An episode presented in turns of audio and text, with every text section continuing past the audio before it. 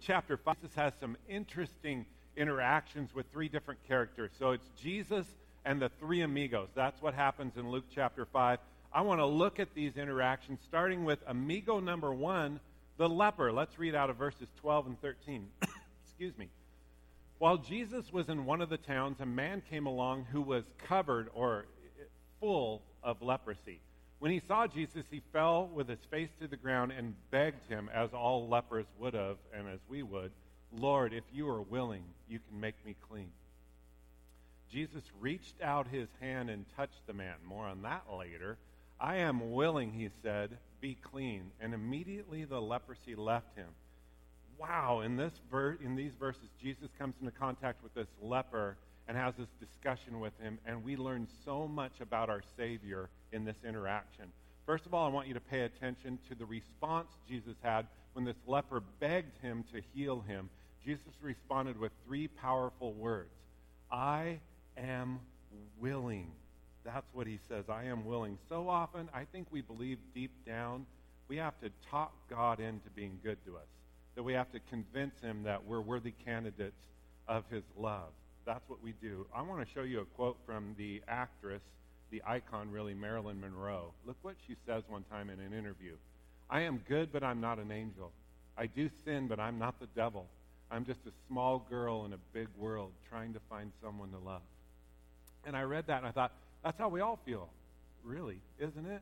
We all feel like we're just trying to find someone to love, and we're trying to find people that will love us, and we're trying to find God, and hopefully He will love us but we know we have good and bad in us, and we're so afraid that if people or even possibly God notice the bad in us, that it might drive them away. So we keep our secrets. It's like we all have this inner housekeeper, this part of us that is anal retentive and obsessively compulsed with tidiness and neatness and order. And that's and it just hates messes. That part of us just hates messes, but we're all human, so messes happen, right? So this housekeeper pressures us. Okay, well, there's messes in your life, but by all means, keep those messes a secret so it doesn't drive people away from you and it doesn't drive God away from you. Keep those messes a secret. And then the housekeeper usually piles on the shame in our life and says, oh, by the way, if you really love God, if you really had faith, you wouldn't have messes. It's a horrible situation. It reminds me of the 90s sitcom um, Friends, and some of you are too young for Friends, okay? Friends was a story, and that's sad that you don't know this, but my wife and I actually have the, the DVDs of it, and it's this group of friends in New York City, this group of 30 year olds just trying to make it through life, right?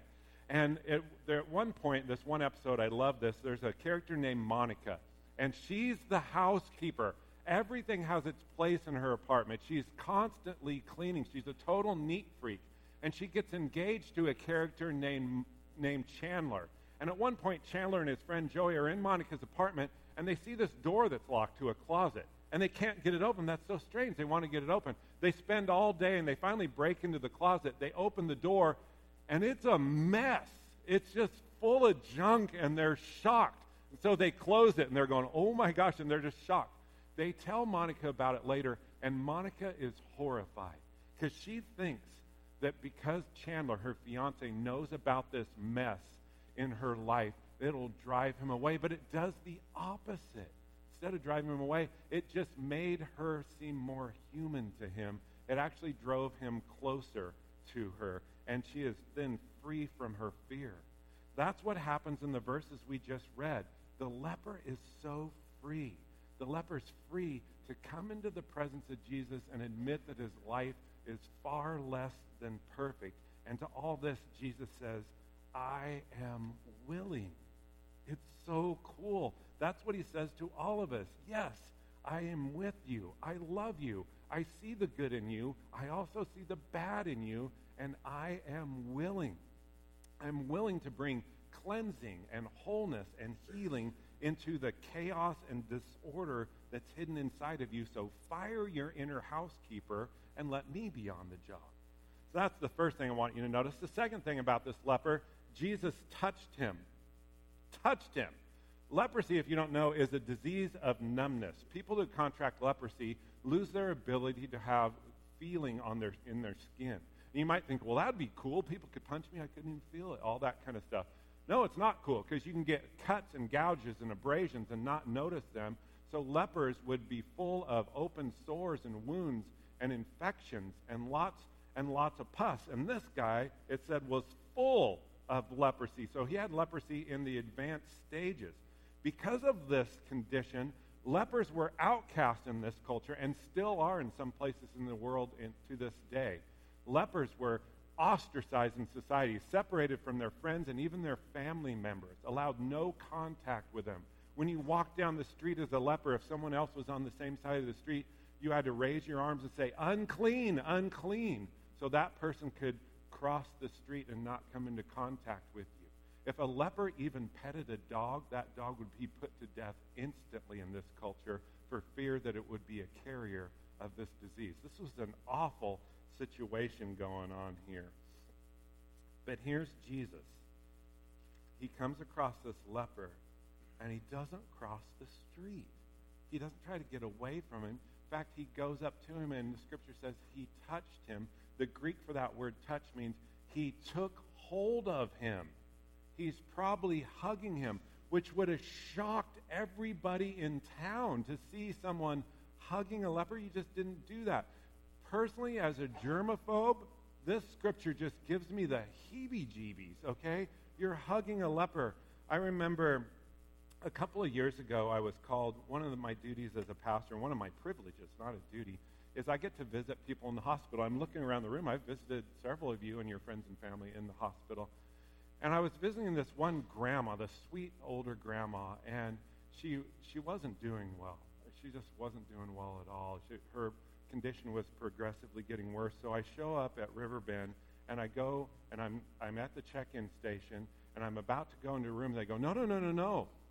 That patient has developed this severe infection we need you put this on. And they hand me like a space suit. It's like a space suit, okay? With gloves and a mask and everything. Remember, I'm a germaphobe, so I'm going, Oh, sh- oh, shoot. okay? Yeah. I go, oh, shoot. That's what I said, right?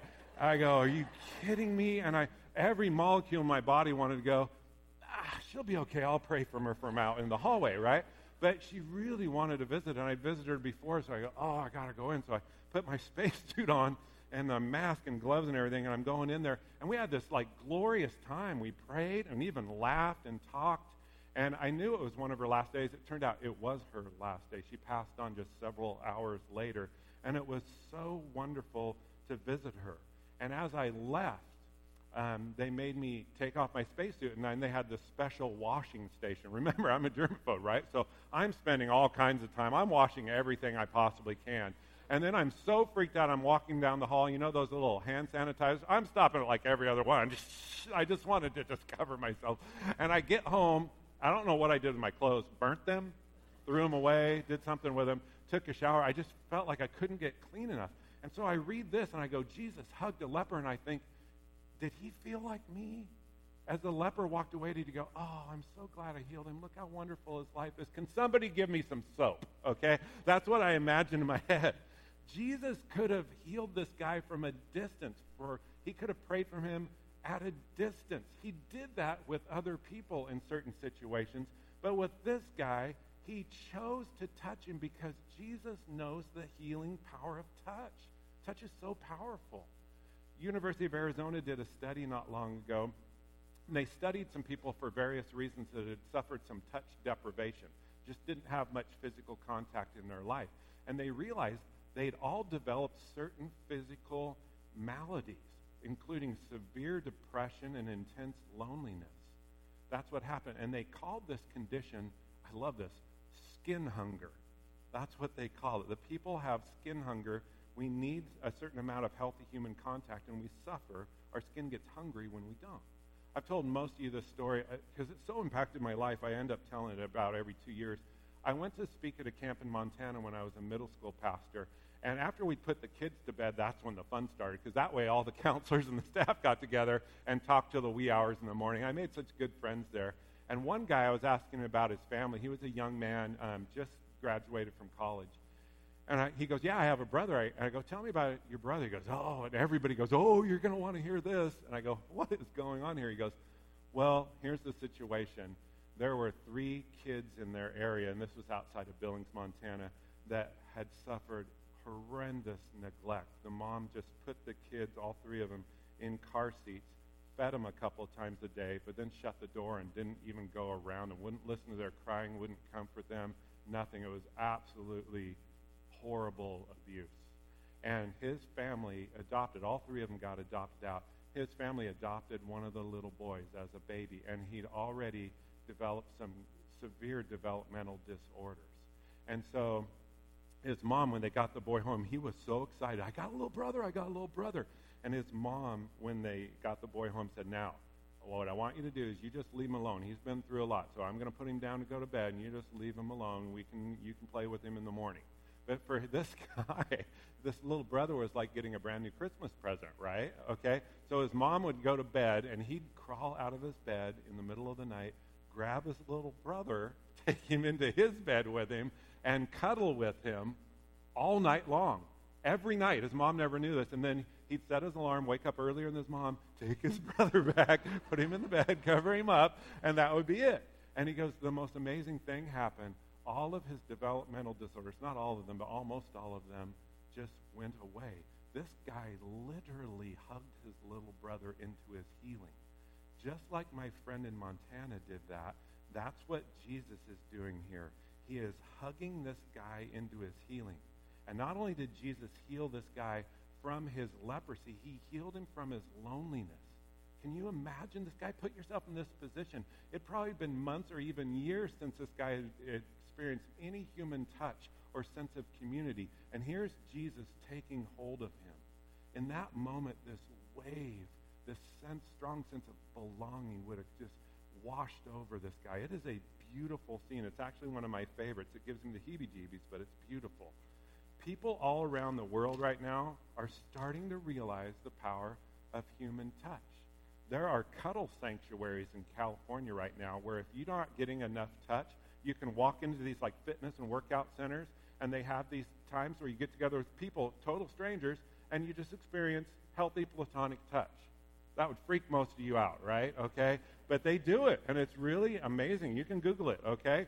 And then there's neonatal units where people, babies that are especially that are orphans, have grandmas come in there and they just grab them and hold them and rock them, experiencing healthy human touch. There's a, a block party that a church did years ago in, in a inner city neighborhood of Los Angeles. And one of the things they did was put three grandmas on a flatbed truck about half the size of this stage with rocking chairs, and kids from this inner city neighborhood lined up around the corner to be rocked and held by these grandmas. Because wouldn't you, okay? If you saw three grandmas on a flatbed truck in a park rocking, wouldn't you go, I'm in, okay? You just go up there. There's a restaurant in New Mexico. It's called Tim's Restaurant. Great name, okay? It's billed as the friendliest restaurant in the world. Tim actually has Down syndrome, but that didn't stop him from opening up and running his restaurant. And one of the things on the menu, the food evidently is incredible, and one of the things on the menu is a free hug from Tim. So people order it all the time. They'll go, "Well, I want the I want the scrambled eggs and a side of bacon and orange juice, and I want a hug from Tim." And so the waitress goes and gets Tim, and he runs out there. Google it. You're welcome. Okay, it'll totally make your day watching this guy. Even Charlie Brown, I ran across this poster, knows the power of human touch. Look at this poster. I love the kind of hugs where you can physically feel the sadness leaving your body. Yeah, right? Even he gets that. Some of you have had touch stolen from you, and I've mentioned this before. Maybe because of neglect or abuse or some other situation in your life. I am so sorry. I'm, I'm sorry beyond words, but you have to know something here we at Fifth Avenue Church believe in the healing power of touch. We really, truly do. So in our greeting times, we shake hands. We even hug. We do more than just fist bump. And that is foreign to some of you and maybe even scary. And that's fine. You can say no. If somebody tries to give you a hug and you go, uh uh uh, uh uh. No, that's okay. Okay? But as you grow in trust with the people around you in this faith community, don't be afraid to ask them for a hug sometime it could be an important part of your health and your healing. I can still remember the first time I came to a church like this. I was going to downtown Faith Center. I was in college. I was about 20 years old at the time. And they had a greeting time. And before I knew it, I was sitting next to a perfect stranger, this five foot, two inch grandma. Okay? I don't even know her name. Never saw her again. And they go, why don't you heal each other? They said, with some, why don't you greet each other, rather, with some sloppy agape, which is another word for love, some sloppy faith kind of love. And I go, what? And before I even knew what was happening, she like latched onto me. And I, I'm sorry for my language. My first thought, what the hell are you doing? I don't even know you. I'm looking down at the top of her head, right? And my arms are up going, uh, I don't know what to do. And then, uh, in what was only milliseconds, but it seemed like eternity, I thought, well, this isn't so bad. Tap, tap. okay, maybe that can be your journey, okay? You start slow. You got to start somewhere, okay? Let's look at amigo number two now, the paralytic. Let's read about him in verses 18 through 26. This is great. This is a famous story. Some men came carrying a paralyzed man on a mat and tried to take him into the house to lay him before Jesus. When they could not find a way to do this because of the crowd, they went up on a roof and lowered him in on his mat through the tiles into the middle of the crowd right in front of Jesus. Sure, the homeowner was so psyched about that decision, okay? When Jesus saw their faith, he said, Friend, your sins are forgiven. what? Then the Pharisees and the teachers of the law began thinking to themselves, Who is this fellow that speaks blasphemy? Who can forgive sins but God alone? The, Jesus knew what they were thinking and asked, why are you thinking these things in your heart, which should have freaked them out? It's like, he's reading my mind right now. Uh oh. Which is easier, to say your sins are forgiven or to say, get up and walk? But I want you to know that the Son of Man has authority on earth to forgive sins. So he said to the paralyzed man, I tell you, get up your mat and take up your mat and go home. Immediately he stood up in front of them, took what he had been lying on, and went home praising God. Everyone was amazed and gave praise to God. They were filled with awe and said, We have seen remarkable things today. Wow, how cool are these guys, this guy's friends? They carry this guy to Jesus, towed him up on the roof, cut a hole in the roof, lay him down in front of Jesus. I mean, they were go getters. They just wouldn't be denied. I want to talk about the paralyzed guy in a minute, but first let me say this. We don't bring God to people. Can I just say that to you? You've probably all heard people going on mission trips going, I can't wait to go on this mission trip because we're going to bring God to this country or this people group or this tribe. Well, you know, what happens to your flight gets canceled? God can't make it, and these people are just out of luck, okay? That is so silly to me. God is already there. We don't bring God to people, but we can bring people to God. We can usher them into the awareness and presence of the God who is already there with them. That's what this guy's friends did. And once they get their friend to Jesus, Jesus says some surprising things. The first thing he says is, Your sins are forgiven. Now, again, put yourself in the position of this guy's friends. You've gone through all this hard work. You brought him to Jesus. Who knows how far they had to drag him on the roads and stuff or carry him.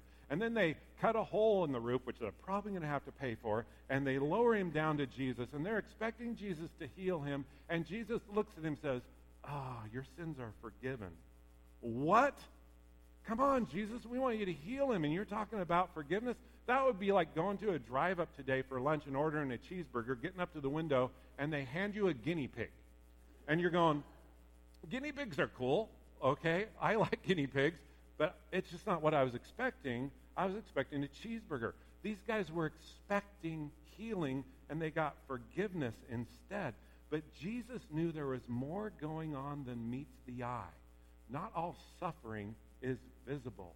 Sometimes that's, that's just how it goes. Sometimes we have this sin, this disobedience, this guilt, this soul type pollution that causes us all kinds of trouble, and it's just not visible. That's how it always goes.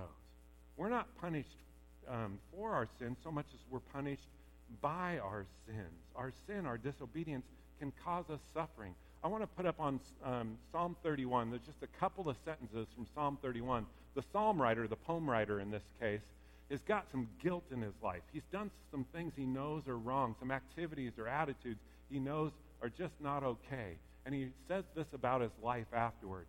My eyes grow weak with sorrow. My life is consumed with anguish. My strength fails. I have become like broken pottery. there are some very real and painful consequences that will come our way when we choose to live our life in opposition to the divine flow of God's purposes and love for us. It's not that God is against us. We're actually just going against the flow of where he wants to take us. And it causes some painful, painful circumstances. And Jesus saves us from that. You've heard that phrase, Jesus saves, and you're going, saves me from what? This is what he saves us from. He saves us from our sin. He saves us from that hidden suffering that is brought into our lives when we insist on living our lives against the grain of his love. Jesus heals this guy's heart way before he heals his body because he knows what's going on below the surface. And secondly, he tells him, pick up your mat in verse 24. Now, can you imagine? This guy probably, he had this mat he was laying on. He probably wanted to throw it away. This mat would have been a reminder of his old, sick, paralyzed, begging in the streets kind of life. But Jesus had healed him. He said, Take the mat home. So he obeys and does it. This is not the only time Jesus does this. In John chapter 5, I'm going to put it up on the screen in a minute. There's this guy, and he's laying by a pool, and he is also lame. He can't walk. And the pool, every once in a while, gets ripples in it. And the people believed an angel was dipping its wings into the pool at this time, causing the ripples. And whoever got into the pool first was healed. Can you imagine the pressure? And here he is lame, so he'd see the ripples and go, ah, I can't make it. Okay, so he'd probably been at the side of the pool for a long time. And look what Jesus says to him. Sir, the invalid replied, I have no one to help me into the pool when the water is stirred. While I'm trying to get in, someone else beats me to it, goes down ahead of me. Then verse 8. Then Jesus said to him, Get up, pick up your mat, and walk. So we're on to something here. There's a pattern here. Jesus tells several people to pick up their mat and take it with them. That's because Jesus knows the importance of memorials. We have memorials all around us. Memorials that remind us of important events or even important people. We have the Lincoln Memorial. We have the Vietnam Memorial. We have headstones in cemeteries. We even have the Erb Memorial Union, a building dedicated as a memorial to President Erb. Not the American President Erb, U of O President Erb, okay? Some memorials are even a little more personal. My daughter got a tattoo about a year ago because her grandfather on my wife's side, my wife's dad, passed away and my daughter was really close to him. And my daughter's a pianist. In fact, took lessons from Joel and is just a superb piano player. And every time my father-in-law would come over, um, he would walk into the room with Kelsey and go, serenade me. He'd say those words, and then Kelsey would play him um, the latest song she was learning, some classical piece on the piano. So after he passed away, Kelsey painstakingly went through all of his letters and articles and found the letters to the word serenade me and, and pieced those together in two words and got this tattoo on her arm. I'll show it to you. Serenade me. That's in his handwriting. So it's really cool. And she did this as a memorial, a memorial of how much she loved her grandpa and how much her grandpa loved her. A pastor not too long ago did a did a funeral for a guy that was a total John Wayne fan. And again, if you're too young, John Wayne was one of the original Western cowboy tough guy stars, okay? You can Google that too. And he had a bunch of memorabilia and just all kinds of stuff from John Wayne. He was a collector. And one of the things he had was a pair of John Wayne's boots. Somehow he'd gotten a hold of these. And on the casket at the funeral, they placed these boots. And they were up there. And at the end of the service, the pastor did the coolest thing. He got the boots, took them over to the widow, and she just held them like embraced them. And everybody knew at that moment, those aren't just boots. They're way more than that, right? They're a memorial. Memorials are that kind of powerful because we are all forgetters. We all need reminders, memorials. When Jesus told this man, take up your mat and go home, he wanted him to bring that mat as a memorial of what Jesus had done for him that day, of how much Jesus loved him. I can just see this guy framing this nasty old mat and putting it on the wall as, as like a discussion starter. Can you imagine a couple of years down the road, he's hosting a party, and people come in and go, Why you got that nasty old beggar's mat hanging up on the wall? And he would say, Oh, you're not going to believe this. I used to be paralyzed, and this person named Jesus healed me, and I love him so much. Let me tell you about him. I mean, that would get the party started. I urge you, I urge you take up your mat. Make this personal. Have memorials in your life. Have things that remind you of how amazing Jesus is and how much he loves you and these special moments you've had for him. Maybe it's a scripture written down in a journal. Maybe it's a, a photograph. Maybe it's a, it's a picture on a wall. Or maybe it's a special something written in your Bible. Or maybe even a tattoo. Whatever it is, take up your mat. This Wednesday, and this is your fault, Bill. You started me on all this. This Wednesday, I'm actually getting another tattoo. I can't seem to stop. And so I'm getting another tattoo, and it's purely a memorial. It's a memorial of this amazing moment I had with not only my family, but with the Lord that I never want to forget. Okay? We are also doing baptisms here the week after Easter. Great time to be baptized after you celebrate the resurrection. And baptism is this crazy cool experience where the, the water symbolizes the grave, and you're saying to yourself and to all the world, I died to my old life apart from God, and I'm being risen up to a new life connected to Jesus. And then we're going to hand you a baptismal certificate. If you don't have any memorials in your life, start there. A baptismal certificate is a great memorial. Okay? And lastly, and this will be a little shorter, don't panic, okay? Amigo number three, the tax guy. Let's read about the tax guy in verse 27. After this, Jesus went out and saw a tax collector by the name of Levi sitting at his tax booth. Follow me, Jesus said to him. And he did that. Levi got up, left everything, and followed him. Then Levi held a great banquet for Jesus at his house, and a large crowd of tax collectors and other people were eating with them. But the Pharisees and the teachers of the law who belonged to their sect complained to his disciples, Why do you eat and drink with tax collectors and sinners? Jesus answered them, It is not the healthy who need a doctor but it is the sick. Okay. In these verses, this guy named Levi, who is later on called Matthew, meets Jesus. Jesus says, Follow me, and he does it. If you didn't hear my sermon last week, listen to it online, because we complicate following Jesus, and Jesus doesn't. He just looks at him and goes, Follow me, and Matthew goes, All right, here we go. Okay? It was that simple. It's interesting that Matthew's a tax collector, though, because these people were looked down upon in their culture. They're basically a band of greedy, white collar criminals that were always cooking the books in their favor. People did not like tax collectors at all. But after following Jesus, this tax collector, Matthew, invites Jesus to a big party, this big banquet at his house with a bunch of other white collar criminals and tax collectors. More on that in a second. I'm going to put a comma there. But first, a little bit about covenants. There's this word in the Bible called covenants people always have made agreements with each other, but in Bible times, the really important agreements were called covenants. To enter into a covenant with someone meant you entered into a deep relationship with them, a close friendship, almost like a marriage. And covenants weren't sealed by signing a document. Covenants in the time of the Bible were sealed by eating a meal with someone. So, back to the story of Matthew, okay? When Jesus went into his house, what does he do? He shares a meal with him. So that's a clue to you. Right off the bat, you know this isn't just some social gathering, this isn't just a night on the town. Jesus is entering into a deep, close, family like relationship with these people. He's becoming part of them. How cool is that, okay? This would have been quite the scandal, like TMZ material for this town. They were going, oh my gosh, this holy man, this rabbi, is entering into a covenant type relationship with these people, these criminals. This would be like me finding out, it'd be like you finding out that I went to a birthday party for a drug lord, okay?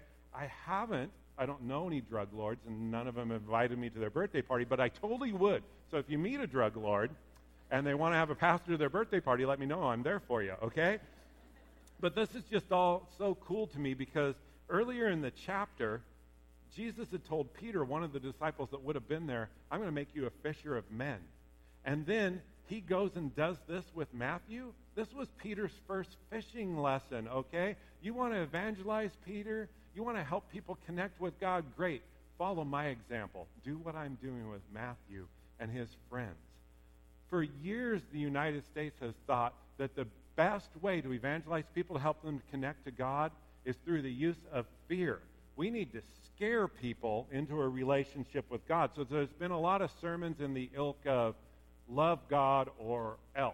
Love God, or else He will make your life miserable, and that misery will, will continue all throughout eternity. That kind of thing. A lot of talk about smiting and shame and stuff like this.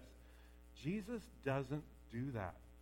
Evangelism by terrorism isn't his strategy, okay? Jesus uses love as his strategy. Some of you have a desire for friends and family members to meet the Lord. Great. That's so great. But drop your terrorism tactics. Don't shame them. Don't threaten them. Don't try to scare them into a relationship with God. Don't do any of that. Don't beat them over the head with a Bible. Love them, hug them, be with them, become part of them because God becomes so real and so visible to them in our relationships with them. Let's pray, can we?